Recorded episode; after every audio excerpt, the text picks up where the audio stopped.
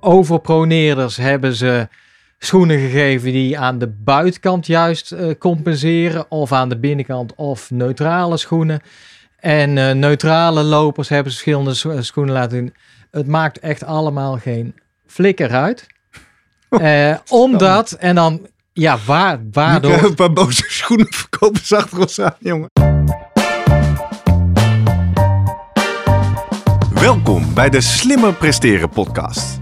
Jouw wekelijkse kop koffie met wetenschapsjournalist Jurgen van Tevelen en ik, middle-aged man in Lycra, Gerrit Heikoop.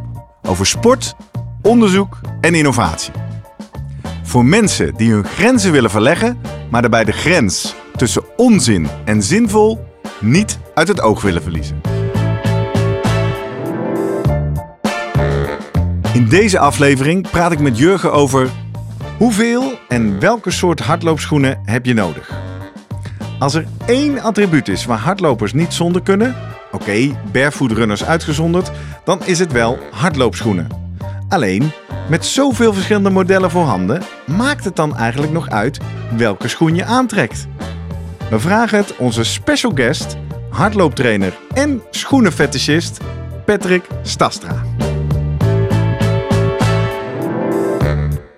Voordat we beginnen, nog even drie dingen om aan te denken als jij zelf ook slimmer wilt presteren. Nummer 1. Druk nu gelijk even op abonneren, zodat je altijd direct in de gaten hebt wanneer er een nieuwe aflevering online komt. Nummer 2. Weet dat je Jurgen en mij ook kunt boeken voor jouw volgende bijeenkomst als spreker of presentator. Neem gerust eens contact met ons op via de contactgegevens hieronder. En 3. Deze podcast wordt geproduceerd en gesponsord door Live Online Events. Serieus goede content rondom jouw congres of event. Check www.loe.tv voor meer info. Ja, Jurgen. Hey, goedemorgen. Goedemorgen. Aha. Het is weer vrijdag. Het is weer tijd voor een aflevering met een eh, speciale gast. Ja, En eh, we, gaan het weer eens, we gaan het weer eens over, over hardloopschoenen schoenen. hebben. Ja, leuk. Inmiddels geloof ik eh, de vierde op rij. Hè? We zijn ooit begonnen met eh, de magische schoenen over die carbonzolen. Wouter Hoogkamer. We hebben Wouter Hoogkamer ja. zelf gesproken. De aflevering waarin hij meer ons liet weten over hoe hij dat nou gemeten had. Hè? Ja. Tot wel 10% running economy. Oftewel, zelfde snelheid met minder energie. En toen kregen we opeens een leuk mailtje in onze inbox van Patrick Sastra. Die zei, ja, ik luister met veel plezier naar de podcast. Ik ben, vind ik toch belangrijk om te zeggen voor deze aflevering, geen hardloopschoenenverkoper. Maar ik heb er wel zelf heel Ja. veel gekocht. En eh, hij, eh, hij wil graag met ons eh, in gesprek over hoe, hoe, hoe bepaal je nou wanneer je welke schoenen nodig hebt. Heb jij nog jezelf een beetje verdiept in, in onze gast? Ja, zeker. Wie is hij? Eh, Patrick Staastra is in ieder geval een, eh, een hele goede loper. Ja, Ook sowieso. NK Masters, hè? Ja, een paar weken geleden al. Maar hij heeft ook eh, NK Steeplechase een keer meegedaan, bijvoorbeeld. Ja, en, en dat doet hij dan allemaal nog voor hobby, hè? ja. Want Dus hij dat, geeft ook nog les, geloof ja. ik. En hij is ook nog productiviteitsspecialist. Hij weet ook veel over slimmer werken, maar daar hebben we het nu niet over. Ja. Slimme hobbyen. Nou, wie weet komen we daar nog op. Maar, Ja. Hij is erbij. Goedemorgen, Patrick. Hey Patrick. Goedemorgen. Kijk, daar, daar, Leuk. daar zit je. heel. Ja, leuk, eh, leuk dat je er bent. Leuk dat je ons eh, bent gaan volgen en onze mail hebt gestuurd. Eh, en jij zei, ja, volgens mij is het leuk om mensen toch wat meer wegwijs te maken in de wereld van al die verschillende schoenen. Laten we maar bij het begin beginnen. Hoe, hoeveel paar hardloopschoenen heb je zelf, Patrick? Eh, op dit moment elf paar. Eh, hardlopen is dat. Ja. Ehm, eh, maar eentje is eigenlijk al klaar. Maar ik dacht, ja, nou goed. eh, eh, elf paar. En, en ik durf dat ongeveer op te delen in vijf. Ik heb ze allemaal bij me. Vijf of zes categorieën. Het zijn fantastische apparaten. Elf paar, is dat gemiddeld voor jou? Of heb je in het verleden wel het dubbele aantal gehad? Hoe, Nee, en ik, ik denk dat dat ook wel meteen belangrijk is voor deze aflevering. Dat eh, ik, zou absoluut niet willen aanraden om elf paar te hebben. It kind of grows on you. Ehm, eh, ik denk op het moment dat je verschillende onderdelen binnen het eh, hardlopen en atletiek gaat oppakken, dat je automatisch op meer hardloopschoenen, meer schoenen gaat krijgen. Uh, gelukkig doe ik geen tienkamp, want dan ben je volgens mij echt uh, de Sjaak. Maar um, uh, dus het eigen idealiter heb ik er acht, maar het is een beetje wat eerder bij elkaar gekomen. En ook door die carbon dingen moest ik toch hebben. En, um, maar het, het, het, zit altijd een beetje tussen de acht en de tien paar. Ja, Oké. Leuk. En we gaan met jou op reis over hoe we nou komen van je eerste paar uh, tot misschien wel uh, 5, 6, 8 of 11. Toch even voordat we aan die reis beginnen, kun je mij nog één keer uitleggen hoe, hoe komt het nou ook alweer dat jij hier zo verschrikkelijk veel van weet? Ja, nou, uh, ja, hobbyisten noemde jij me net, dat, dat ben ik zeker. Ik, ik, ik ben gewoon vervent hardloper en uh, ik vind hardlopen heel leuk. En um, wat volgens mij het leuke is van al die duursporten, is dat je, je, ja, je, je kunt jezelf als een soort van topsporter wanen. Ik heb meegedaan aan het NK 10 kilometer, een tijdje geleden. En ja, daar staat wel Galit Choukout. Die loopt dan toevallig iets sneller dan ik. Maar je bent toch onderdeel van die top. Het enige wat je nodig hebt is een Atletiek Unie bewijs. Nou, en, en in die gedachte dacht ik van ja, weet je, die topsport. Je kunt dus ook die schoenen hebben. Je kunt ook dat shirtje hebben. En um, nou ja, toen ben ik ook maar hardlooptrainer geworden. Want ik vind, ik vind de materie gewoon interessant en de trainingsleer daarachter. En ja, dus in die zin, het is gewoon een, een, hele grote hobby. En daar vind ik dus die, die innovatie, met name op dat uh, schoeisel, uh, vind ik toch wel mooi. Ja. Toch benieuwd naar, ja, wat, was, wat was je tijd op die uh, NK? Ja, we moeten het daar niet over hebben. Nou, nou even, even om je te Dan kun je altijd de, de, de, schoen de schuld geven als het niet goed was. Hè? Ja, het was de schoen inderdaad. Ja. Nee, het was 36,5, maar het, het, moest eigenlijk anderhalve minuut sneller. Ja, okay. toch? Je, je mikte een, op een 34, heb ik me wel eens uh, laten vertellen. Ja. Ja, ja, Hoe kwam het? Ja, wat, uh, even een zijstapje. Wat, wat, wat, waar zette je anderhalf minuut? Wat gebeurde er? Um, nou, ik zit, ik zit in een hele heftige, uh, uh, of hele heftige, ik zit in een marathontraining van zes keer per week. En uh, daar, daar zit eigenlijk maar één 10 kilometer wedstrijd vlak voor de marathon bij. Dus die, die is veel belangrijker. Ik had eigenlijk wel gehoopt op basis van vorige week dat ik wel die, al de 35 barrier zou breken. Um, maar waar zat het in? heel veel, heel veel trainingsuren en, en geen uh, taperperiode. Te weinig rust, dus, uh, uiteindelijk. En welke marathon, ja, rust, ja. welke marathon richt je je op? Uh, Amsterdam. Ah, ja. En dan, wat is Amsterdam. dan de tijd die je in je hoofd hebt om dat te gaan halen? Het, het, mijn persoonlijke project heet Amsterdam 245. dus 245 zou ik te gek vinden. 249 is, uh, uh, 249 uh, ben ik ook tevreden. Dus dat, het is ook een beetje afwachten hoe zich dat uh, de komende tijd gaat ontvouwen. En welke schoenen ga je aandoen? Want daar uh, wil ik... Maar dan beginnen we gelijk bij een marathon van 2,45. Laten we bij het begin beginnen. We beginnen even bij die recreatieve loper die door die Slimmer Presteren podcast... Ja. of nou, dat is dan waarschijnlijk een, een vriend of vriendin van een luisteraar van de Slimmer Presteren podcast... die zegt, nou, jij vindt dat zo leuk, ik wil misschien ook wel wat met hardlopen doen. En dan? Ik zou zeggen, ja. je gaat naar een schoenenwinkel, moet je zo'n looptestje doen en ze smeren je wat aan. Of, of hoe, hoe, hoe, wat, wat is jouw advies? Um, ik denk dat uh, bij je allereerste schoen naar een sportwinkel gaan, dat lijkt mij een uh, buitengewoon goed idee. Uh, of je moet iemand kennen die er veel van weet. of naar deze podcast luisteren. En, um, maar ik denk dat over het algemeen de eerste schoen is vaak een veilige schoen. Ik noem dat altijd een allrounder. Um, in mijn termen wordt het eigenlijk mijn duurloopschoen. ik, ik, nou ja, als dan toch bezig zijn. Ja, ja voor de kijkers op YouTube zeggen we dan. Hè? De, hij wordt nu voor de camera ja. gehouden. Ja. Daar heb ik er natuurlijk twee van, hè, twee, twee duurloopschoenen. Uh, allebei uh, hebben ze een wat dikkere zool. verschillende merken heb ik ook helemaal niks mee. Brooks en Altra. Ja. Sponsor. Nee, ja, nee ja, wij zijn niet gesponsord vandaag. En ook niet door schoenen en ook niet door jou. Maar toch even bij het begin. Jij zegt in een hele snelle bijzin. Daar heb ik er twee van natuurlijk. Nu ben je mij in mijn eerste jaar hardlopen al kwijt.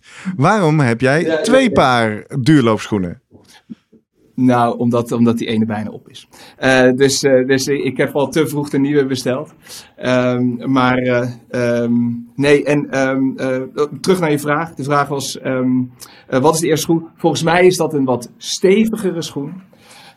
die vaak een wat dikkere zool heeft. Het, het, bovenwerk is vaak ook wat, wat stugger. Ze doen het ook vaak best wel lang. Hè? Dus grote evenementen zoals een marathon of een Dam te Damloop, ja, die hebben vaak één sponsor. En dan die schoen die altijd wordt aangeprezen, dat is eigenlijk altijd de allemansvriend, de allrounder. daar kun je een wedstrijd op lopen, zeker als starter. Daar kun je je duurlopen op doen. je kunt er je trainingen op doen. Dat, daar kan alles eigenlijk op. Ja. Uh, zonder dat dat uh, tot veel risico's leidt uh, bij de start en lopen op een En, en toch even uitrafelen, hè? als jij het hebt over stevig, dat, dan bedoel je dus in alle aspecten, dikke zool, dikke buiten, binnenkant, bovenkant. Als je hebt over zonder ja. risico's, welke risico's zijn we hier eigenlijk aan het vermijden als we zo gestructureerd over schoenen praten?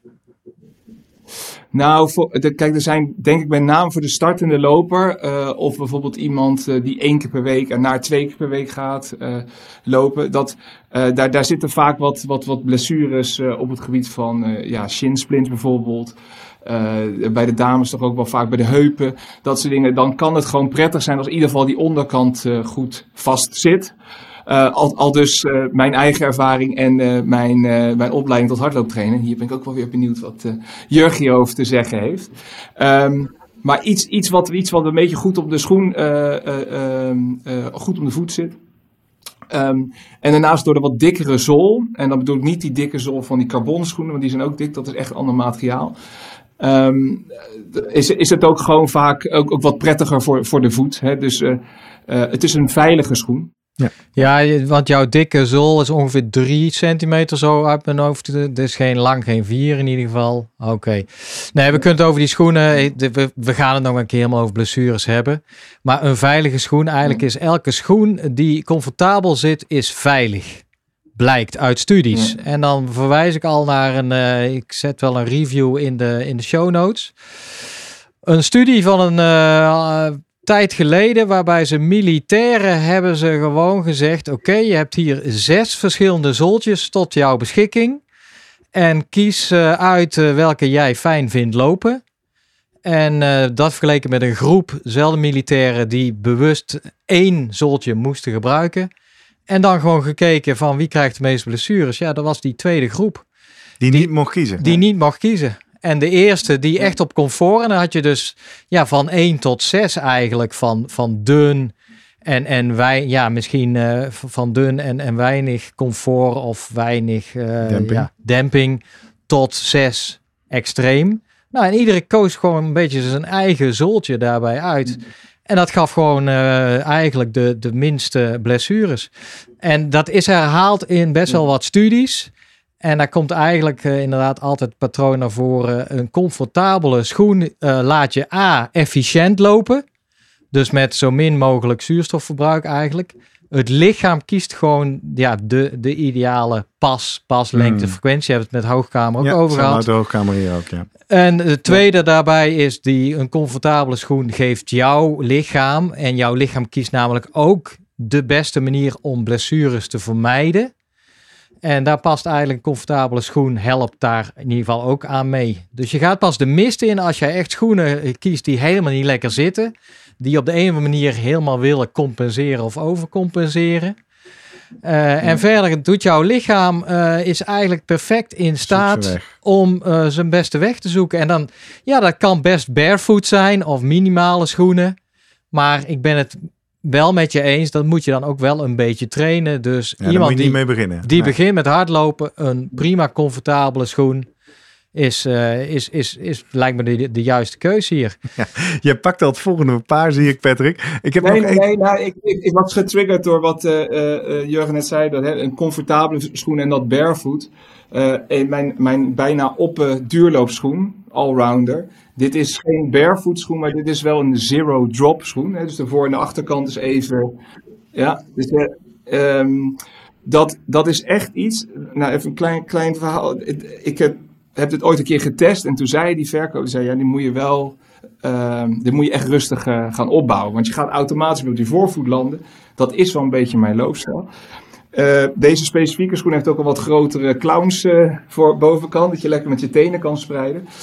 En wat mij dus is gebeurd, na dat optrainen steeds meer aan wennen en inmiddels doe ik gewoon mijn duurlopen erop. Um, dat op een gegeven moment had ik een keer nette schoenen aan en daar begon ik een beetje uit te scheuren. En uh, waarschijnlijk zijn dus mijn spieren in mijn voet uh, enigszins uh, gaan groeien door, door dat barefoot En dat is een bekend nou ja, gevolg van het rennen op ja, zero drop, gelijke drop of, of zelfs op je voeten. Ik uh, besef me namelijk dat ik ook zo'n paar heb aangesmeerd gekregen. Omdat ik ook een grote voorvoetlander ben. En daar kon ik wel aan. En dat was lekker licht. Mhm. En er was ook hele dunne zolen. Ik vond dat ik daar last kreeg van mijn middenvoetsbeentje. Maar nu jij dit zegt, denk ik, misschien was dat wel gewoon spierpijn dus. Van spieren die zich eh, ontwikkelen. Ja, je moet het echt optrainen. Hè? Dus echt eh, nou, met dat barefoot, met die, met die, eh, die, eh, die kleine ja, die voetjes, zeg maar, is het volgens mij 10 minuten, of misschien nog wel minder. En iedere dag 5 minuten erbij of zo, voordat je er echt langdurig mee kunt lopen. Ja. Nee, maar dat, dat is precies het punt eh, wat jij beschrijft. Van, dat duurt daar wat langer, denk ik. Van, je merkt dat echt, hè, dat je een ander soort schoenen aan hebt met een zero drop. Ja, toch? zeker, Als je dat gewend bent. Nee, maar het voorbeeld wat mensen aanhalen is altijd... Ja, als jij nu echt blootvoets gaat lopen... Ja. Wat, wat, wat zie je bij jezelf terug? Of hoe anders ga je lopen? Ga je anders lopen? Ja, want je gaat iets voorzichtiger lopen. Laten we kleinere passen. En je gaat automatisch op je voorvoet lopen. Ja. En dat geeft eigenlijk al aan dat jouw lichaam al meteen voelt, weet... hey, ik heb geen schoenen aan. En op het moment dat hij wel schoenen aan heeft, voelt, merkt hij dat ook. En dan gaat er iets, de theorie is een beetje een, een model wat, wat men ha- hanteert daarin. Dat zegt eigenlijk, ja, je lichaam, die weet precies hoeveel impact het kan hebben. En op het moment dus, ja, als jij blootvoet gaat lopen, denk je, "Hmm, dan moet ik even wat voorzichtiger of wat, ja, kortere contacten, kortere eh, passen gaan nemen. En op het moment dat hij schoenen aan heeft, denkt hij, ah, ik kan misschien wat meer hebben nu. En ja, daarbij omheen gaat hij dan wel de spieren die daar nodig zijn om gewoon Ontwikkelen. eh, eh, ja, om die loopbeweging goed uit te oefenen. Te ontwikkelen. Dus dat is Ja, eigenlijk precies ja. wat gaande is. Mijn vraag is eigenlijk: waarom koos jij voor een zero drop? Want Oh, dat is. Dat, Ja, Ja, ik vind het gewoon leuk om te experimenteren. Hè? Dus, eh, ehm, eh, en en zo'n schoen leek mij heel erg leuk. En ik wist, dan schreef, ik, ik ben een redelijke voorvoetlander. Dus dan, dan is het ook iets wat, wat ehm, iets veiliger is om jezelf aan te leren. Ehm, ik ben enorm fan eh, de, de- van. eh, ik ben niet voor al mijn schoenen, maar om in ieder geval één zo'n schoen eh, eh, in de collectie te hebben, dat vind ik. eh, Ja, precies. ja, want we gaan dadelijk van 1 naar 2. Ik ben er bijna op, Patrick. Maar ik wil nog één belangrijke vraag stellen. Van wat ik jou net hoorde zeggen toen het tweede paar op tafel kwam. Zei ja, want ik heb ze vast besteld, want ze waren op. Vind ik nog wel leuk om aan jou te vragen. Hebben we het hier ook eerder gehad. In de eerste aflevering over die magische schoenen was één van de redenen waarom we ze afschoten. Omdat ze maar 200 kilometer mee zouden gaan. Zei, nou, dat is zonde. Inmiddels ben ik, eh heeft Wouter Hoogkamer al gezegd dat dat niet zo Ja. is. Gaan veel langer mee. Maar wat is nou, hoe weet je nou Dat hoe lang schoenen meegaan? Kijk, Strava die heeft een soort standaard instelling dat hij je naar 4 of 600 kilometer waarschuwt. Ja, maar hoe, hoe weet je nou wanneer je schoenen op zijn? Ja, nou ja, kijk, eh, het, eh, volgens mij, eh, misschien dat Jurgen ook van deze studie weet, eh, er is een eh, tijdje geleden bekeken van dat zelfs als je schoenen die waar al 1500 kilometer op zit, als je daarop blijft rennen, dat dat niet per se blessure kansen verhoogt. Dit heb ik eh, denk ik een keer op een, eh, in een blog gelezen. Ehm, maar waarom, wanneer ik dus wel weet wanneer ze op zijn, ehm, ja, ik weet niet of het goed te zien is. Ehm, nee, ik weet het niet. Je ziet gewoon deze vlakjes, daar horen een soort van reliefjes op te zitten. Ze zijn gewoon helemaal glad. Dus, dus je merkt gewoon. Precies, dus, dus dit, dit, en zeker met dat foam van tegenwoordig, dat is zo, dat blijft altijd best wel zacht. Dat was vroeger wel anders, van die oude, vroegere New Balance dad shoes. Maar dit blijft altijd zacht. Alleen die onderkant, dat, ja, dat eh, ja, begint hier zelfs helemaal weg te Ja. ja, gaan. Ja, Dus Dus dan dat, dat, is- punt dat is de eerste eh, reden waarom je van je eerste naar je tweede paar gaat. Je hebt hopelijk een app, app als Strava of zo meelopen en die zegt dan... hé, hey, luister eens, je hebt ondertussen al 600 Ja. kilometer aan loopjes bij elkaar gespaard. Is het niet eens tijd voor nieuwe schoenen? Maar goed, dat is natuurlijk niet helemaal waar we het met jou over willen hebben, Petter. We gaan op zoek naar verschillende categorieën schoenen. Dus wat nou als je van die beginnend loper wat fanatieker gaat lopen en de allrounder... Wa- Wanneer is de allrounder niet meer eh, goed genoeg? eh, ik zou zeggen als je de derde loopje gaat toevoegen. Oké, derde Dus als je- wedstrijdje Als je, drie keer per week gaat. Oh, Nee, trainen. Sorry? Ah, trainen, ja. ja. Dus de, we zijn nog niet bij de wedstrijd. Ja. De carbon, de- daar wachten we nog even mee. Ja. Eh, nee, de, ehm, eh, dus al, als je of eh, dus een derde training zelf, of eh, bijvoorbeeld als je bij een club gaat. Ja. Eh, ik, ik zit zelf ook bij een club en ik heb mijn dinsdagavondschoen. Hè, dus, eh, eh, ehm, eh, nou laat eens zien. Ik zal- Die dinsdagavondschoen. ik heb er nu drie waarvan eentje op is. Maar, Oh, je hebt drie dinsdagavondschoenen. Oh ja, dan kom ik ook wel naar elf. Ja. Ja, Nou. ja, ja, nee, zoals je ziet, ja, weet je, toen, toen wij contact hadden, Gerrit, toen telde deze nog wel, maar ik heb inmiddels is deze Ja. eigenlijk gewoon helemaal op. Ja. Dus feitelijk heb ik er twee, dus deze Ja. is weg. Maar w- wat, Ehm, wat maakt de dinsdagavondschoen, die je dus dinsdagavond is voor jou jouw clubtraining, wa- wa- wat, is dat voor andere Oh, je schoen? die. Ja, dit is, eh, ehm, dit is een, eh, hij is een stuk lichter. Echt een stuk lichter. Eh, ik denk dat het wel met eh, die allrounder al gauw 40, 50. Nou, deze is echt heel licht. Maar ergens tussen de 40 en 70 gram per schoen lichter is. Eh, dat merk je echt. Ehm, dit is ook bijvoorbeeld heel. Deze zegt dusdanig licht dat ik bijvoorbeeld als we een baantraining doe, doen, dan, loop, dan loopt het ook wel lekker. Heb je toch een beetje het gevoel alsof je een baanrenner bent zonder dat je helemaal spikes meer hoeft te hebben. Ze hebben ook. ehm, ze zijn lichter, vaak een dunner zooltje. Eh, deze schoen zou je eigenlijk, dit heette vroeger gewoon de klassieke race schoen trouwens. Maar tegenwoordig is dat natuurlijk die carbon schoen. Eh, een dunnere zool, minder gewicht. eh, en ehm, ja, daardoor kan je, je hebt in ieder geval het gevoel dat je harder gaat. En soms zegt je GPS dat ook nog eens. Dus dat Nou en, ja, en wat, wa- waarom, eh, le- leg toch, ligt toch nog eens toe, waarom zou je zo'n lichte wedstrijdachtige schoen erbij nemen en dan bijvoorbeeld voor zo'n derde clubtraining vooral inzetten? Nou, eh, volgens mij, en, en, en dit eh, ehm, heb ik uit mijn hardlooptrainersopleiding, dat het wisselen tussen schoenen, naarmate je meer gaat rennen, het is een vorm van uitdagen eh, van, van, die spieren in je voet. Iedere schoen zit net wat anders. Als jij een geoefende loper bent, dan, ja, dan, dan, dan kun je denk ik ook daarin meer e- experimenteren. Kijken wat lekker zit, maar ook een beetje wat, wat je misschien, wat misschien goed voelt. Ehm, hè, bijvoorbeeld ook dat zero drop. Eh, hè, dus het is geen ehm, zero drop, ja. Eh, Nee, precies. Dus het gaat niet zozeer om wat jij doet op die training, maar meer dat je zegt, joh, als je na drie keer in de week gaat, ga dan in ieder geval zorgen dat je één van de drie keer op andere schoenen loopt. Ja, dus je, je, je creëert wat, jij daagt je voeten uit, hè, zoals je jezelf op die dinsdag ook uitdaagt op het gebied van tempo's en elkaar, nou, elkaar een beetje kapot maken tijdens die training.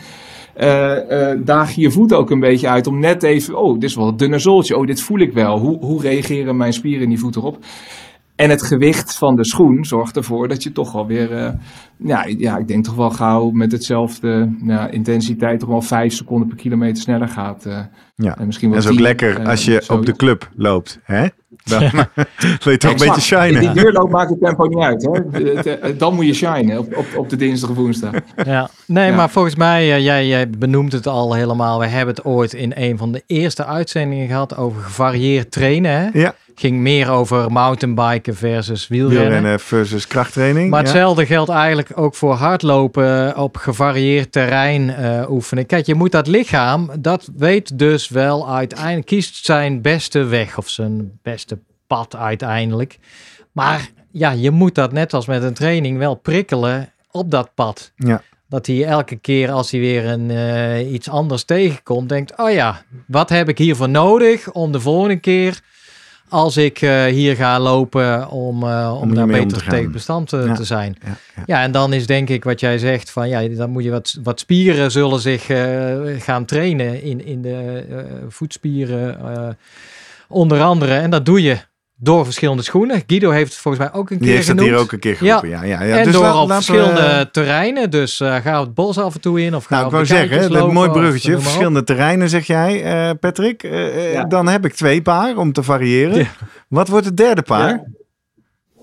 Ja. Ja, nou ja, dat, dat- de, de brug die zei het terrein. Hè? Dus ik eh, kijk ook even naar eh, de, deze kant. Ik heb hier nog vier paar liggen die eh, met terrein te maken hebben. Ehm, ik, denk, ik, ik denk voor, de, de, ehm, voor iemand die graag, ja, voor de amateur die graag in de eh, ja, maar voor, voor iemand die dus graag in de natuur rent, of dicht bij een natuurgebied loopt, of bijvoorbeeld op vakantie nog wel eens door de, de bergen wil rennen, dan zou ik natuurlijk zeggen de trailschoen. Ja. Eh, de trailschoen is eigenlijk, eh, nou ja, ik heb dan toevallig deze. Ik heb die ooit een keer gekocht omdat die, deze zijn ook zero drop. Want dan kon ik er ook mee wandelen op vakantie. Ja, toch En even zero drop. Ik zit te denken voor mensen die niet kijken naar YouTube. Dat is dus dat is eigenlijk geen hak, hè? De zool is helemaal vlak. Ja, de, de achterkant en de voorkant is, eh, is, heeft dezelfde hoogte zool. Ja, ja, ja. En wat is er verder kenmerkend of belangrijk voor trailschoenen? Ja, het zit hem vooral aan de onderkant. Deze zijn flink gebruikt. Er zit wel gelukkig wat zand op. Hè? Dus ik heb ook daadwerkelijk.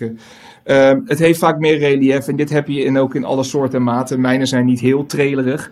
Maar je hebt ze echt met bijna voetbalnoppen eronder. Als je door de, nou ja, echt door het, door het moeras deels voor rennen. je merkt ook al dat het bovenwerk een stuk sterker is. En er zit zelfs heel vaak bij trailschoenen aan de voorkant een, ja, een soort, in dit geval een soort van rubberen overkapping dat ze gewoon niet zo snel stuk gaan. Ja, ja, ja. Ik vind ze ehm, nog best wel snel eruit zien. Ik dacht dat de trailschoenen wat lomper uh, waren, maar dat, dat hoeft dus helemaal niet. Begrijp ik? Ja, nou deze, ik heb hier wel heel erg bewust op uitgekozen. Uh, misschien is dit dan wel weer een tip voor, voor, voor, een, voor een amateurloper die graag op vakantie wil rennen, maar niet te veel bagage wil meenemen. Uh, ga op zoek naar inderdaad een niet al te lompe uh, trailschoen. Want die kun je namelijk aan tijdens een. Uh, en die ook niet te veel van die. Uh, niet te veel relief heeft. Dan kun je er redelijk op straat mee lopen. Maar je kunt er ook lekker om het strand mee rennen. En je kunt er ook een, een hike op doen. Dus een, een, kleine hike door, door nou, Zwitserland. Je beschrijft, je beschrijft de schoenenstrategie van mijn afgelopen vakantie. Heb ik inderdaad gedaan. Ik heb een paardje trailers. En daar, daar heb ik inderdaad onze wandelingen met dochter van tien. Want zover wandelen we dan niet. En ook mee kunnen hardlopen is wel hard en zacht. Ja. Maar die trailschoenen zijn ook die jij hebt, die zijn wel een stukje zwaarder, denk ik, dan jouw, uh, sowieso jouw wedstrijdschoen die je liet zien. Of in ieder geval die, uh, de, de, snelle club, club dinsdagavondschoen. En ook wel wat zwaarder als de gemiddelde schoen waarmee je een beetje begon. Hè? De comfortabele beginners. Uh, ja. Ja, de meeste trailschoenen wel. Deze is relatief licht, maar de meeste trailschoenen zijn gewoon echt wat zwaarder. Maar het is ook niet zo erg, want je gaat in de trail vaak een wat uh, korter, uh, korter pas, uh, kortere passen maken. het gaat ook niet echt om de snelheid. Het gaat soms zelfs om je voeten droog te houden. Hè. Je hebt zelfs merken die gewoon waterdichte trailschoenen hebben. Um, ja, dus daar, dat is wel echt, daar kun je ook echt binnen die trail, dat is eigenlijk weer een wereld op zich, uh, waar ieder merk wel weer een eigen leuke innovaties heeft. Uh, ik ben niet een enorme trailer, uh, maar dit, ja, ik ben wel blij dat ik dat paar heb voor, nou, met name vakanties. Ik heb nog, nog wel een leuke ja. praktische tips in, in het kader van trailschoenen en de, ach, hoe heet die nou, die strandloop in januari. In de, de halfmarathon Egmond. Egmond, Egmond ja. ja. Tip voor Egmond. Dat zegt de Egmond organisatie zelf ook. Dat doe je dus niet op trailschoenen, hè? want daar blijft heel veel zand in zitten. En dan kun je beter met gladde schoenen. Eigenlijk net zoals je met je mountainbike met strandbanden, die zijn ook hartstikke glad.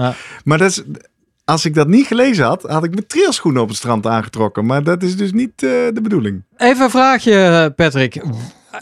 Als jij schoenen koopt, hè, koop jij ze tegenwoordig? Durf jij dat ook van internet? Of ga je naar één vaste winkel? Ga je naar meerdere winkels? Hoe doe jij dat? Nee, allereerst, de, uh, ik denk als je eerste paar gaat kopen en misschien zelfs je tweede paar, dan zou ik zeggen ga naar een winkel. Uh, dan is het echt wel nuttig om daar in ieder geval eens een keer te horen van zo iemand van uh, hoe dat zit. Zit je bij een hardloopclub, vraag het ook eens aan de mensen om je heen. kijk eens wat zij aan hebben. of ze misschien meerdere paar. Ik denk dat je daar heel veel informatie vandaan kan halen. zelf weet ik inmiddels, ja, ik log gewoon. Ik ben ook helemaal niet merkvast eigenlijk uh, alleen die, die duurloopschoen, die zero drop schoen, die wel heel vaak, uh, ik zal het merk niet noemen, maar die, uh, dat is echt wel, die blijf ik wel kopen. Voor de rest maken de merken me eigenlijk niet uit. Um, en ik weet van de meeste merken mijn maat. Dus, dus ik koop ze gewoon online. Ik, ja, um, dus, dus in een, in een, ja, het advies, ja, je kunt het uh, zeker opvolgen. En ik denk met, met name als je een startende of nou een, een opschalende loper bent, dan denk ik zeker dat je daar wel voordeel uit kan halen. Ja, want, ja, maar om dat toch even. En ik snap, hè, we kunnen geen winkels noemen. En we zijn voorzichtig met merken. En weet ik het aan de andere kant. En laten we het ook maar noemen. Wat, wat, wat natuurlijk verwarrend is als consument in deze wereld. En ik, ik kan me voorstellen, als je deze podcast luistert. Wordt, deze aflevering wordt nog ingewikkelder. Want je gaat naar een, uh, een bekende schoenenwinkel. En dan word je op zo'n 20 meter uh, stukje gezet voor een videocamera. Moet je twee keer op en neer lopen. En dan worden daar heel indrukwekkend een paar lijnen zo over jouw enkel en over je kuit getrokken. En dan zeggen ze: Kijk, deze moet je hebben. Dan moet je, haha, pun intended, toch wel stevig in je schoenen staan. Om dan het beter te weten, toch? Of, of, of ja. Of moeten we dat gewoon allemaal blind volgen? Ja, iets zegt mij namelijk dat het niet zo is. Maar uh, wat is de afweging? Nou, de, de afweging, uh, uh, ja, zal ik het eerst op mezelf betrekken? Als ik, naar, als ik naar een winkel ga, dan heb ik al vooronderzoek gedaan. dus, uh, en, en dat is denk ik tegenwoordig ook lastig met de verschillende winkels. niet alle winkels hebben dezelfde merken. Dus dus ik woon zelf in Amsterdam, dus daar, daar, daar kun je wel de verschillende winkels, dan kom je op alle merken wel zo'n beetje uit. Ehm, maar, eh, dus ik heb wat vooronderzoek gedaan. Wat voor type schoen wil ik? En wat hebben merk A, B en C dan in die klasse? Ehm, daarbij is voor mij ook gewoon belangrijk, zijn ze een beetje mooi? Ja, ja, laatste Heb ik ook altijd last eh, van. Ik moet rode hebben. Ja, nou ja, precies. Ik heb ook gemaild, hè. er is een carbon schoen die rood is. Ja, die heb ik inmiddels. Of ja. Ja, je hebt je? Ja, Oh, dank goed, voor de tip. Mede goed. dankzij jouw tip. Eh, ehm, en even kijken. ehm, nee, dus, dus ik vind dat ze er goed uit mogen zien. Bes- besef je ook als, als loper. Je loopt er echt heel veel uur in. Dus dat mag er best leuk uitzien. Er zijn ook tegenwoordig heel veel mooie schoenen. Eh, nu om de vraag te beantwoorden. Ja, eh, als ze zeggen dit is de best fitting shoe. Eh, ja, nou ja, als we dat dan in lijn trekken met wat Jurgen eerder zei. Van als hij goed loopt, als hij comfortabel loopt why not? Het, eh, het, eh, zeker als de eerste schoen is, of je, je vervangt je eerste of, of de tweede schoen, let's do it. En eh, worst case dan over nou ja, zes of negen maanden eh, nou, ja, moet je weer, weer nieuwe schoenen en dan kies je een nog betere. Je wordt er ook beter in. Ik zou het wel altijd nog wel willen testen, eh, nou ja, behalve die kleine band alleen. Want, eh, en ook bijvoorbeeld wat dan de nummer 2 en 3 zijn. Want ja, die, die looptest die zegt natuurlijk vooral wat over de onderkant volgens mij, maar niet aan de breedte van de voeten. En, en nou ja, of, of jij het lekker vindt omdat die lekker strak is ingebonden versus dat het wat losser zit. Dus ja. Nou ja, we komen dan niet ook over... maar- Ja, ik, laten we Jurgen maar even deze eh, kastanje uit het vuur laten halen. We hebben het hier namelijk of er Jurgen wel eens gehad over eh, die looptesten. En dat je dan een antipronatieschoen Ja. wordt eh, geadviseerd. is mij altijd ook geadviseerd. Ik heb een beetje O-benen, klap lekker naar binnen in de enkeltjes. Dus ik ging natuurlijk eerst op internet zoeken antipronatie carbonschoen. Ja, dat bestaat niet. Nee. Waarop jij tegen mij zei, ja, met het antipronatieschoen is onzin. Ja. Zeg ik, nou, daar wil ik dan wel wat wetenschap voordat we het hier oneer gaan Ja, dat, kijk, dat is heel. De, de, de test zelf, goed dat Patrick dat ook zegt. Ze zoomen in ergens op jouw eh, voeten, op je enkels. ja. En dan eh, heb je die lijntjes. En dan heb je eigenlijk drie types. Hè? Neutraal, die, die valt eigenlijk, komt neer met de, ja, de, de hele voet, binnenkant, buitenkant tegelijk. Ja. En dan heb je de proneerder. En die valt, begint aan de buitenkant en zakt dan naar de binnenkant. en dan ja. zie je die enkel echt iets naar binnen vallen. Knikken, ja. ja. Zeker En- in zo'n slow-mo close-up van zo'n camera in zo'n winkel. Precies, is Ziet het het heel er heel Ja. heftig uit. En dan heb je de, de supineerder of de onderpronatie. En die heeft eigenlijk het omgekeerde. Dat die echt aan de buitenkant een beetje blijft hangen. Niet dat Mhm. naar binnen valt. En dan hebben ze tijdlang, eh, of ja, de 20, 10 jaar geleden bedacht. Dat moeten we voor compenseren. Dat kan niet goed zijn. En ehm, ja, en plus je hebt een leuk verhaal daarbij. Ja. Dat klopt. Maar inmiddels eh, met alle wetenschappelijk onderzoek die gedaan is, is eigenlijk de conclusie als je puur kijkt ook naar blessures, dan hebben ze gewoon, ja, eh overproneerders hebben ze schoenen gegeven die aan de buitenkant juist eh, compenseren of aan de binnenkant of neutrale schoenen. En eh, neutrale lopers hebben verschillende scho- schoenen laten doen. Het maakt echt allemaal geen flikker uit. Eh, omdat, en dan, ja, waar, waardoor... een paar boze schoenenverkopers achter ons aan, jongen. Waardoor is dat? Ja, dat is uiteindelijk dat ze niet voldoende kijken. Nou, die loopband is al iets.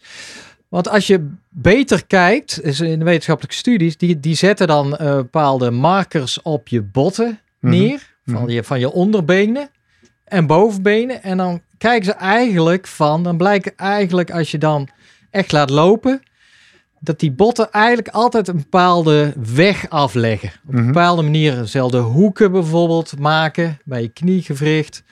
En, en dan hebben ze zoiets bedacht, ongeacht welke schoenen je daar aan hebt.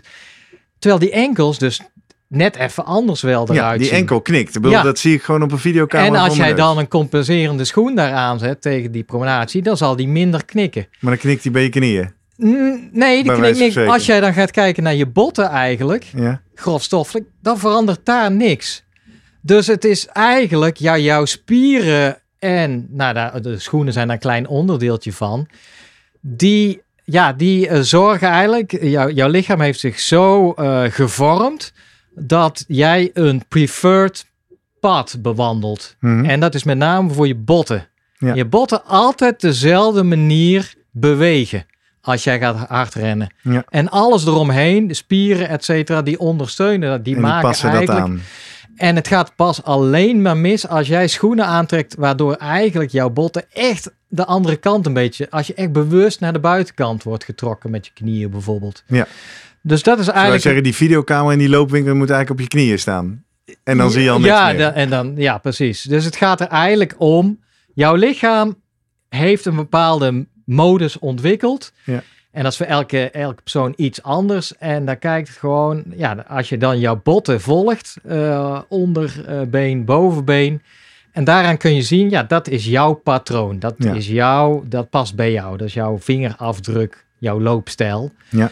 En eh, jouw lichaam heeft je qua spieren zich past, past zich gewoon aan aan elke omstandigheid dat jij dit pad blijft bewandelen, zeg maar. Ongeacht wat er aan je voeten zit. Ongeacht wat er aan je voeten zit. Dat is eigenlijk het hele Spannend. model erachter. Aan de hand van de, stu- de studies die allemaal gedaan zijn. En dan Ja. komen ze toch weer uit van waar gaat het uiteindelijk om. Want die studies zijn er ook.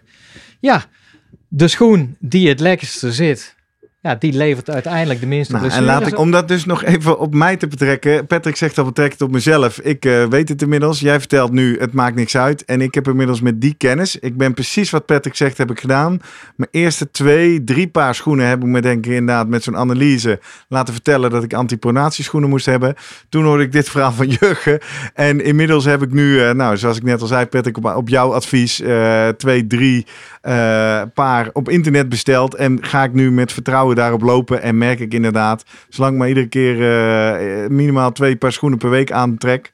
Dat er van alles daaronder gebeurt wat, wat goed lijkt te gaan en varieert. Dus eh, laat dat de les zijn voor alle luisteraars. Ik wil nog even door naar Patrick. eh, want we zijn pas bij vier paar soorten. De allrounder, de dinsdagavondschoen, de trailschoen hebben we gehad. We hebben het nog niet over carbon gehad. En misschien zit er nog wel meer in het vat. Ja. Wat voor meer type schoenen kom ik tegen in jouw schoenenkast, Ja. Patrick? Ja, dus de- we waren bij ondergrond, hè, dus laten we dat dan even maken. En, en dan heb ik een mooi bruggetje van de trailschoen. Eh, dat is denk ik iets wat we. Het, het trailen, dat doe je vaak, eh, is vaak wat langer. Dat doe je vakantie, dat doe je lekker langs het strand. Het is, kan zwaar zijn, maar wat relaxter. Ehm, in de winter echter zijn er crossjes. Eh, het crossseizoen, ook door, eh, door de toppers eh, gedaan, maar ook door goden zoals wij. Ietsje mindere goden misschien. Ehm, en dat is de, de crossschoen. En wat, wat, wat doet een crossschoen? Ehm, ja, vind je het leuk om ook hard te rennen door de blubber? Dan zijn crossjes doen enorm leuk. In, overal in Nederland is er wel een crosscircuit. Ehm, en waar, eh, eh, eh, ja, waar bestaat een crossschoen vaak uit? Het is vaak een schoen waar je spikes in kan doen. Die zitten er nu toevallig niet in. Voor crossjes heb je dan ook spikes van 6, 9, 12 en volgens mij zelfs 15 millimeter. Dan heb je echt een wapen in je handen. Maar doe ze maar aan je voeten en ren erop. Ehm, eh, maar als het dus echt blubber is, dan, dan krijg je wat meer tractie door die spikes aan de onderkant. Ehm, ook hier is vaak het bovenwerk wat steviger. En zit er vaak wel iets van een zool in. Dus het is, het is, wel vaak nog wel een beetje... Ja, dat, ehm, dat, ja, dat er in ieder geval nog wat ondersteuning is. En jij hebt dus crossschoenen aangeschaft omdat je crosswedstrijden ging doen en daar met je trailschoenen niet wegkwam. Eh, zoals eh Jurgen eerder zei, ik heb een eh, jaar lang vrij intensief gestiepeld, gestiepelchased. Eh en ehm, het ding met een steeplechase, het wordt wel heel gedetailleerd, is dat je moet over die balk heen. Hè, het springen over die balk en in die, door die waterbak. Ehm, en heel vaak, ook zelfs door toppers, wordt dat ge- gedaan in, eh, in crossschoenen. En de reden is vaak dat er wat gaten ook in zitten, zodat je het water eruit kan pompen, wat met een cross ook handig is. Eh, en, de en de ondergrond eh, van een crossschoen is vaak niet van plastic. Wat bij eh baanschoenen vaak wel zo is. En als je met een plastic schoen over zo'n stiepel gaat, dan wordt die wat glad. Dus het is ook een veiligheidsding. Dus je ziet vaak dat crossschoenen ook, mocht je steeplechase ambiëren Heel specifieke niche. en ook crossjes willen doen. Ja. Ja, is het zeker. Het is wel heel leuk. Maar, dus zo heb ik hem gekocht. En later ben ik hem ook... ik heb niet heel veel crossjes gedaan. Maar dit is dus ook een schoen die ik al heel lang heb. En waar ik ook nog heel lang mee ga doen. Dus het, eh, ja, het heeft wel een keer geld gekost. Maar ik, ik denk dat ik over vijf jaar hier nog steeds een crossje op ga lopen. Eh, dus, ja. Mooi. En dan? Waar komen we dan uit in jouw kast? Nou, dan, nou ja, dan, dan kom je dus op het bruggetje van, eh, van trail naar een, een crossschoen met spikes. Nou, waar gebruiken we natuurlijk de echte spikes eh, op de baan? De baanschoen. Ja, en, en als we het dan over rennen op de baan hebben, hè, want je kunt heel veel dingen uh, daar omheen en na, naast doen, uh, heb je grofweg drie soorten spikes: de SD, de MD en de LD. Oftewel short, short distance, die heb ik niet, dat is echt voor de sprint. Daphne Schipper zal, zal een paar hebben liggen. de MD, dat is deze. Dit heet ook echt, daar staat ook MD op. Middle distance 800 tot 1500. Uh, en de, die, deze gebruik ik ook niet zoveel meer. Dat is best wel risicovol. Hè. Je ziet ook, of althans voor de kijkers. Um, dit is echt, nou, het is volgens mij 110 gram wat ik in mijn. Ik heb, ik heb eens een keer gewogen. Het, het weegt echt helemaal niks. Het is gewoon een stukje stof met een plastic plaat eronder. En daar zitten zes, in dit geval zes spikes op. Je gaat hier hartstikke hard op, maar dit, is, uh, dit moet je heel rustig optrainen voordat je dat aan kan.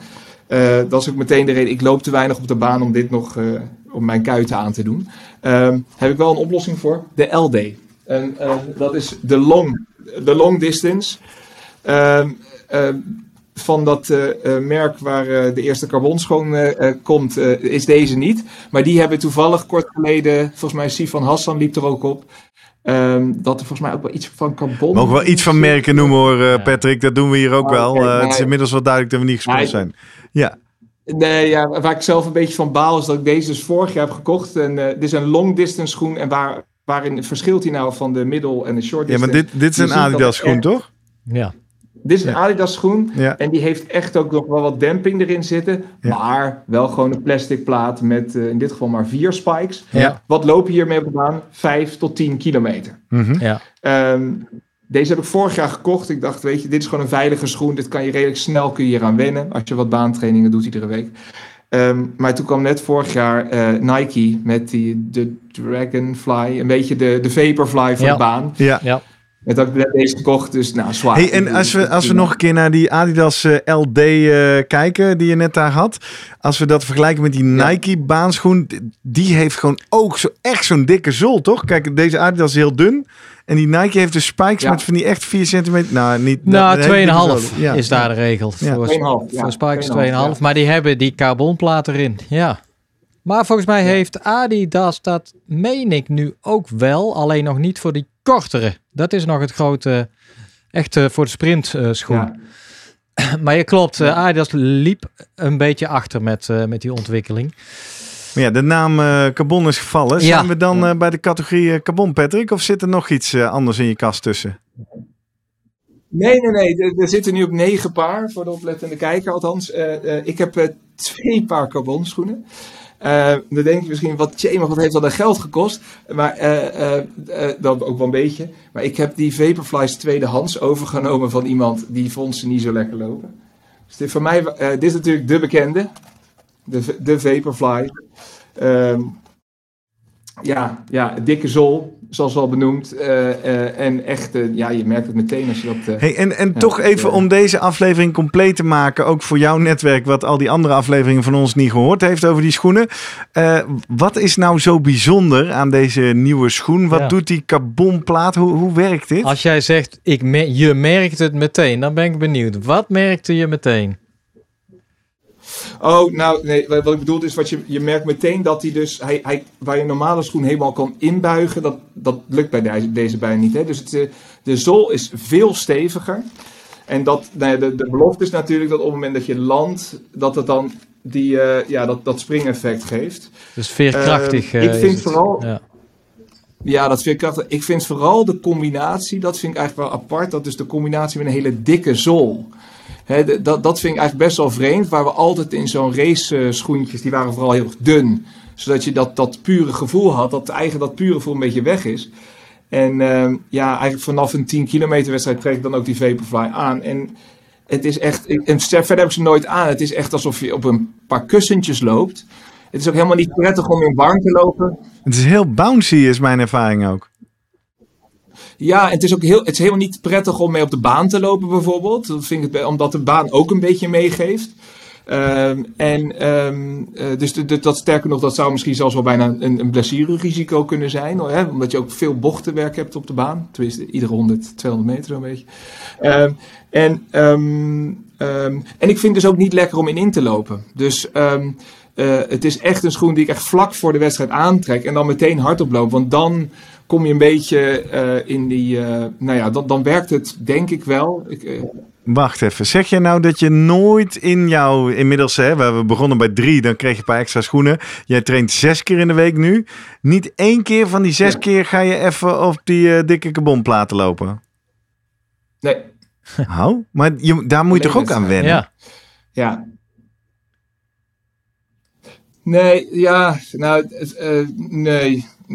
Nee, ja, ik denk dat die schoen dusdanig goed is gemaakt. Uh, ik, ik, moet zeggen, het is niet dat ik uh, gigantische PR's heb verbroken. ik heb mijn vijf kilometer wel een beetje verbroken. Nou, ik hoop dan die 10k in ook, nou, binnen, binnen een anderhalve maand te hebben verbroken. Maar um, het is, het, um, het, ja, het, het, het loopt als je hard loopt. Ja, ja, je hebt wel echt het gevoel dat je een beetje naar voren wordt gestuurd. Um, ja, ja, nee, maar je hoeft er niet door te trainen. Het, het is gewoon dusdanig. Het, hij is heel licht, dus dat is eigenlijk heel prettig. Um, ik bedoel, als je, ik, ik heb er natuurlijk wel een keer op gerend. Dus ik heb mijn allereerste keer, heb geloof ik, een intervalsessie van vijf keer een kilometer gedaan. Om een beetje te weten, is dit wat voor mij? Ik had ze ook geleend van iemand die er vanaf wilde. En ik zei, nou, let's do it. Mooi experiment met mezelf. Um, en ik vond het gewoon wel lekker lopen. En um, nou ja, dus... Uh, ja, de, de, voor de rest, behalve wedstrijden, uh, draag ik ze niet. Simpelweg omdat ze wel, ze, ja, ze slijten wel wat snel. Het is inderdaad niet die 200 kilometer. Ik geloof dat het, uh, nou, de meeste rennen toch wel 400 op, 500 misschien, maar dan is het wel klaar. Ja, als je dan twee marathons en wat uh, wedstrijden is, toch binnen drie jaar kun, moet je wel wegdoen, denk ik. Dat, ja. zie, dat zie jij ook al aan jouw schoenen, dat ze snel inderdaad uh, slijten? Ja, ik denk de, de, de, degene van wie ik ze heb overgenomen, die heeft er denk ik 100 opgelopen. Ik nu ook 100. Ja, ja je merkt wel, ze zijn echt gebruikt. Ja. Ze zijn echt gebruikt. Uh, en dat heeft volgens mij ook wel, ja, de, het, het, is ook gewoon een lichte schoen. Het, uh, uh, ja, en als, je, als je materialen licht gaat maken, dan, dan gaat het vaak ook wel ten koste ja, ja. Van, de, van de houdbaarheid. Ja. ja. dus het, het, het maffe is ergens dat je zegt van, ja, ik, ik mis het contact met de grond een beetje met die schoenen eigenlijk. Ja. En, ja. Uh, en, en dat je eigenlijk zegt, ja, daarom wil ik trainen op klassiekere schoenen, modellen. Misschien ook het gevoel hebben dat de training echter is. En, en dat je harder traint op het moment dat jij zwaardere schoenen of uh, ja, meer contact met de grond hebt. En dat je zegt bij die wedstrijd, nou ja, goed, iedereen doet het ook. Het is nou eenmaal ja. voorhanden, dus dan ga ik maar op de trampolines, uh, trampolineschoenen lopen. Prima. En ja, ja. oké. Okay. Exact, exact. En, en misschien wel in lijn daarmee, want de, deze wilde ik ook graag even laten zien. Uh, uh, uh, Nike was er natuurlijk de eerste mee en al die andere merken die komen één voor één ermee. Um, ja, als ik dan toch nog één merk mag noemen, Atreu. het is een, een merk wat, van, nou ja, dit is, was de eerste batch. Dit, is, dit zijn gewoon twee jongens, vervende hardlopers, die dachten, kunnen wij ook een hardloopschoen maken? zeggen, nog nooit van gehoord. Is dat de, de, nee, nee, dus, de Tesla van de hardloopschoenen een beetje? nou, ze zijn dus niet zo heel duur. Uh, en, en ik vind uh, 100 dollar, of misschien 120 dollar, maar dat komt natuurlijk importkosten. Hè? Mooi, hè? Die artist, dat, dat, is toch leuk voor degene die achter je loopt. Um, maar um, ja, durf nou te zeggen, zijn deze beter of slechter dan die Vaporfly? Dat, dat kan ik niet zo goed beoordelen, want ja, ja, dat weet ik niet zo goed. Uh, wat je ziet wel, dat het materiaal en die hele carbontechnologie, dat dat toch wel een beetje nu voorhanden is. En, en uh, dit zal misschien niet de beste carbonschoen zijn, maar ik denk dat dit voor velen al een PR zal opleveren als, als ze hun eerste carbonschoen kopen. dus dat vind ik wel geinig, dat, dat, dat het ook wel wat, ja, alle merken nu ook echt met elkaar aan het concurreren zijn. Uh, en dat ook zo het, uh, het wat meer een level playing field wordt dan uh, alleen maar die Nike's ja. tijdens ja. de wedstrijd. En jij, jij wil deze schoen omdat hij echt uniek is. Niemand in Nederland loopt op die schoen, denk ik. Klopt het? ik, nou, dat was de, ik, dit is echt de eerste batch. Dus misschien dat er nog een aantal in Nederland deze hebben besteld. Maar dit was wel echt, je moest heel vroeg bij zijn. En ja, er is net een tweede batch gemaakt. Maar uh, ik, ik heb wel eens, uh, als ik deze aan heb, dan zijn we eens een beetje aan het loeren. Zo. Dus de, nou, in, in die ja, zin, dat doe ik natuurlijk ook een beetje voor. Ja. terecht dat je dat doet, eh, Patrick. Want jij tipte mij inderdaad dan die eh, Hoka 2X eh, carbon schoenen. Die zijn inderdaad knalrood. Maar ik stond Ja. in de wisselzone in eh Klasinaveen. Nou, dan moest je echt wel even je naam op je zolen zetten. Want het stikt ervan, jongen. Dat je zei, let je wel even op dat je in de goede rode schoenen eh, weggaat. Het is natuurlijk eh, nu een soort dingetje dat iedereen denkt, baat het niet, schaadt het niet. Ik moet die schoenen hebben. Hebben we, zijn we door je Nou, en dan- soorten schoenen heen of hebben we nog één gemist? Nee, nee, dus eh, misschien even een linkje met wat je net zei over, over de baat het niet, dan schaadt het niet. Ik denk dus als je dan de link met eh, de triathlon maakt. Ik, ben, ik heb vorig jaar voor het eerst eh, wat, wat twee triathlons gedaan. Ehm, ik denk wel, een van de dingen naast snelheid, dat makkelijker lijkt te gaan. wat mij enorm opvalt is het herstel. Dus dat je de dag daarna sneller hersteld bent. Eh, en ik kan me heel goed voorstellen als je net hebt gezwommen en hebt gefietst. En dan dus in een carbonschoen die, eh, die loop doet aan het einde. Dat dat waarschijnlijk wel een hele prettige combinatie is. Niet alleen omdat het je mogelijk sneller maakt. Maar ook omdat je wat actiever eh, dat die herstelfase ingaat na dat fietsen. Dus dat zou nog een extra reden zijn om nog Ja. meer geld aan schoenen uit te geven Ja. binnen de triathlon. Ja, maar dan ga ik Ehm, wel als, als triatleten onder elkaar dan daar even een heel groot nadeel tegenover zetten. Eh dat weet jij niet, Patrick, maar een van mijn kwaliteiten was, moet ik erbij zeggen, totdat ik die carbonschoen had, was wisselen. Ik kon razendsnel wisselen. Oh. Wat is nou een enorm nadeel van onder andere die Hoka's, maar eigenlijk al die Vaporflies? Die hebben dus een hele dunne... eh, bijna mesh bovenkant Ja. en een hele dunne tong. Dan doe je natuurlijk als triatleet haal je je eruit. Dan doe je van die elastieke veters erin, zodat je in een ideaal scenario die schoen bij zijn tong oppakt, erin stampt en weggaat. Zeg, kan je vertellen, daar kan je met die, Ja. met die, met die carbonschoentjes vergeten. Dat is gewoon en je tong en je hak vasthouden, intrappen, je tong terugtrekken en dan ook nog eens je veters aantrekken. Kost me drie handelingen in plaats van één. Dat vind ik wel echt een Ja, nadeel. Maar goed, ik denk wel dat ik dat er eh, weer op terugwin op het lopen. Maar eh, dit ja, geval, dit was ja. de collectie. Laten we, laten we even samenvatten. Want eh, je hebt volgens mij wel een paar mooie beslisregels gegeven. Je zegt eigenlijk als je begint met lopen, joh, het maakt niet zo heel veel uit. Allrounder, veilige schoen, gaan we naar die winkel. Zodra je richting drie trainingen in de week zegt, ja, moet je toch eigenlijk wel een tweede paar, al is het maar, om gewoon af te wisselen. Dus ook van Jurgen, eh, die neemt voor zijn rekening om te zeggen, het maakt ook echt niet uit wat voor schoen dat is. Want jouw benen, voeten, lijf past zich aan aan die verschillende schoenen Ja. Heb je ons nog uitgelegd over trailen versus crossen en de verschillende schoenen op de baan. En natuurlijk het carbon, waarvan jij dus eigenlijk zegt, daar hoef je niet op te trainen. Heb jij dan nog een, eh, eh, in, jou, in jouw rol, taak als, als hardlooptrainer en, en, en schoenen gadget fetishist nog veel gemaakte fouten of vragen die je vaak om je heen hoort, die je nog met ons kan delen? Nou, nou, ik denk dat die al benoemd is. Nou, niet, niet zozeer. Ik denk dat er heel veel mensen blijven bij die ene schoen. En, en, en volgens mij ge- geldt er ook een beetje een gedachte bij heel veel mensen dat. Ja, al dat geld voor die schoenen en dat kost allemaal. Maar uiteindelijk, ze gaan op vaak omdat ze zijn versleten. En als jij twee keer per week traint in twee verschillende schoenen, dan doe je er twee keer zo lang mee hè, in, in, in duur. Dus eh, het, de initiële aanschaf is hoger, maar het duurt ook weer langer voordat je ze moet eh, vervangen. Dus ik denk echt dat je best wel snel naar een tweede schoen kan gaan. Eh, waarbij je dus of een tempo schoen of als je de natuur loopt zou ik voor een trailschoen gaan. En, en dat die stap vaak wordt vergeten. En dat ik echt zelfs nog wel jongens, ik zit best wel, nou, best wel een clubje met snelle lopers op dinsdag. Dat een aantal gewoon nog best wel een beetje een duurloopschoen de dinsdagtraining doen. Ook heel hard. Dat ik denk van ja, weet je, volgens mij is dit ook wel een, een kans om eens te kijken wat, wat zou het doen met mijn intensiteit, tempo's en, ehm, en, en trainings in de, ja, mijn trainingsarbeid op het moment dat ik een lichtere schoen aantrek. Ja, leuk. Ja, goed. Ik moet heel eerlijk zeggen, ja, ik loop twee keer in de week max 1 à 2 Op hoeveel paar schoenen? op één paar schoenen. Ja, ja zie je, ben jij dus zo ik ben nou, eh, Kortom, jij hebt geleerd eh, deze week, ja. je mag nieuwe schoenen kopen. er is nog wel één aspect eh, wat niet benoemd is: kosten. Ja. Eh, In hoeverre, eh, w- wat, wat, prijswijs, wat, eh, wat is de variatie in de schoenen die jij, elf paar die je hebt laten zien? Zo'n beetje. Nou ja, eh, eh, als, als ik dan maar even, als we het over prijs hebben. eh, stel je wilt een baanschoen wil kopen, koop dat in de winter. Oh ja, Eh, dan Oh, eh, dat is kun je een goede tip. Baanschoenen koop je in de winter. Ja. Dan koop je namelijk de editie van afgelopen zomer. Eh, moet je ook vaak online, want dat ligt bij winkels niet. Eh eh, k- eh, crossschoenen, die zou ik weer in de zomer kopen. Dus Ja. eh, contra seizoen kopen.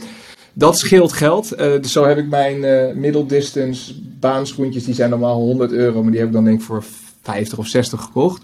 Dus dat vind ik wel een oké prijs. Maar ik denk, als- als je even over de volwaardige waarde...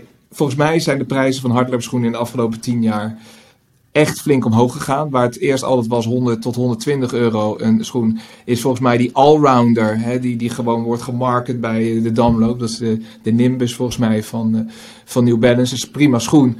En dat, is eigenlijk een perfecte eerste schoen. En zo heeft de Mizuno ook een perfecte eerste schoen, die met de Marathon Amsterdam wordt eh, eh, gepromoot. Maar die zijn volgens mij allebei 160, 170 euro. En dat, dat, dat vind ik best wel pittig.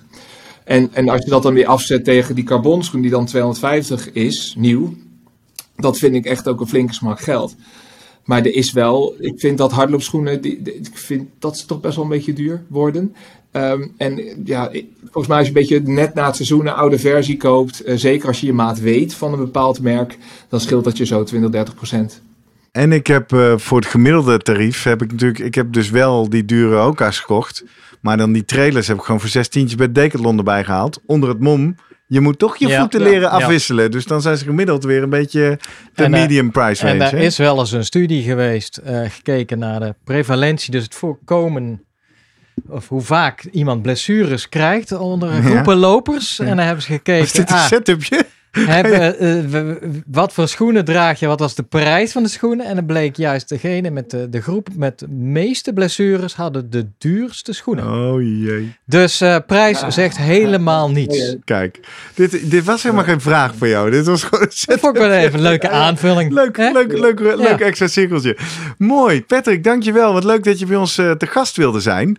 Eh, ik ga al onze Ja. luisteraars en eh, wellicht kijkers ook inmiddels op YouTube eh, uitnodigen om als ze nou nog vragen of aanvullingen of al die boze schoenenverkopers. Die ga ik nu maar uitleggen hoe ze ons kunnen vinden. Kan namelijk op een aantal manieren. Je kan met ons in gesprek op social media. Zoals bijvoorbeeld Patrick onder andere onlangs deed op Instagram. @slimmerpodcast. En dat zijn we ook op Twitter. @slimmerpodcast op Twitter. Je kan ook naar onze website www.slimmerpodcast.nl. Vind je van iedere aflevering een eigen pagina waar je ook reacties kan achterlaten. Ongemodereerd, dus eh, kom er maar in en we zullen zien wat er gebeurt. We proberen altijd te reageren. En als je zegt, nou, ik doe dat liever even één op één aan jullie, dan zal ik even jullie uitleggen hoe de wereld echt in elkaar zit. Dan kan dat naar post.slimmerpodcast.nl. En eh, wij proberen altijd te reageren, maar ook Patrick heeft ervaren, soms eh, duurt het even. Maar we komen altijd op enig moment weer terug in de lucht. Dus eh, en mocht je nou nog iemand kennen voor wie eh, nou, die nieuwe schoenen nodig heeft, of die wil gaan hardlopen, stuur hem door naar Patrick Sastra, of naar ons, of naar de Slimmer Presteren podcast. We vinden het hartstikke leuk om eh, meer mensen met deze podcast in aanraking te laten komen. Dan zijn we er weer eh, doorheen voor deze Ja. week. Patrick, dankjewel. Dankjewel Patrick. Ja, jullie bedankt. Ja, Jurgen, tot volgende week. Tot volgende week.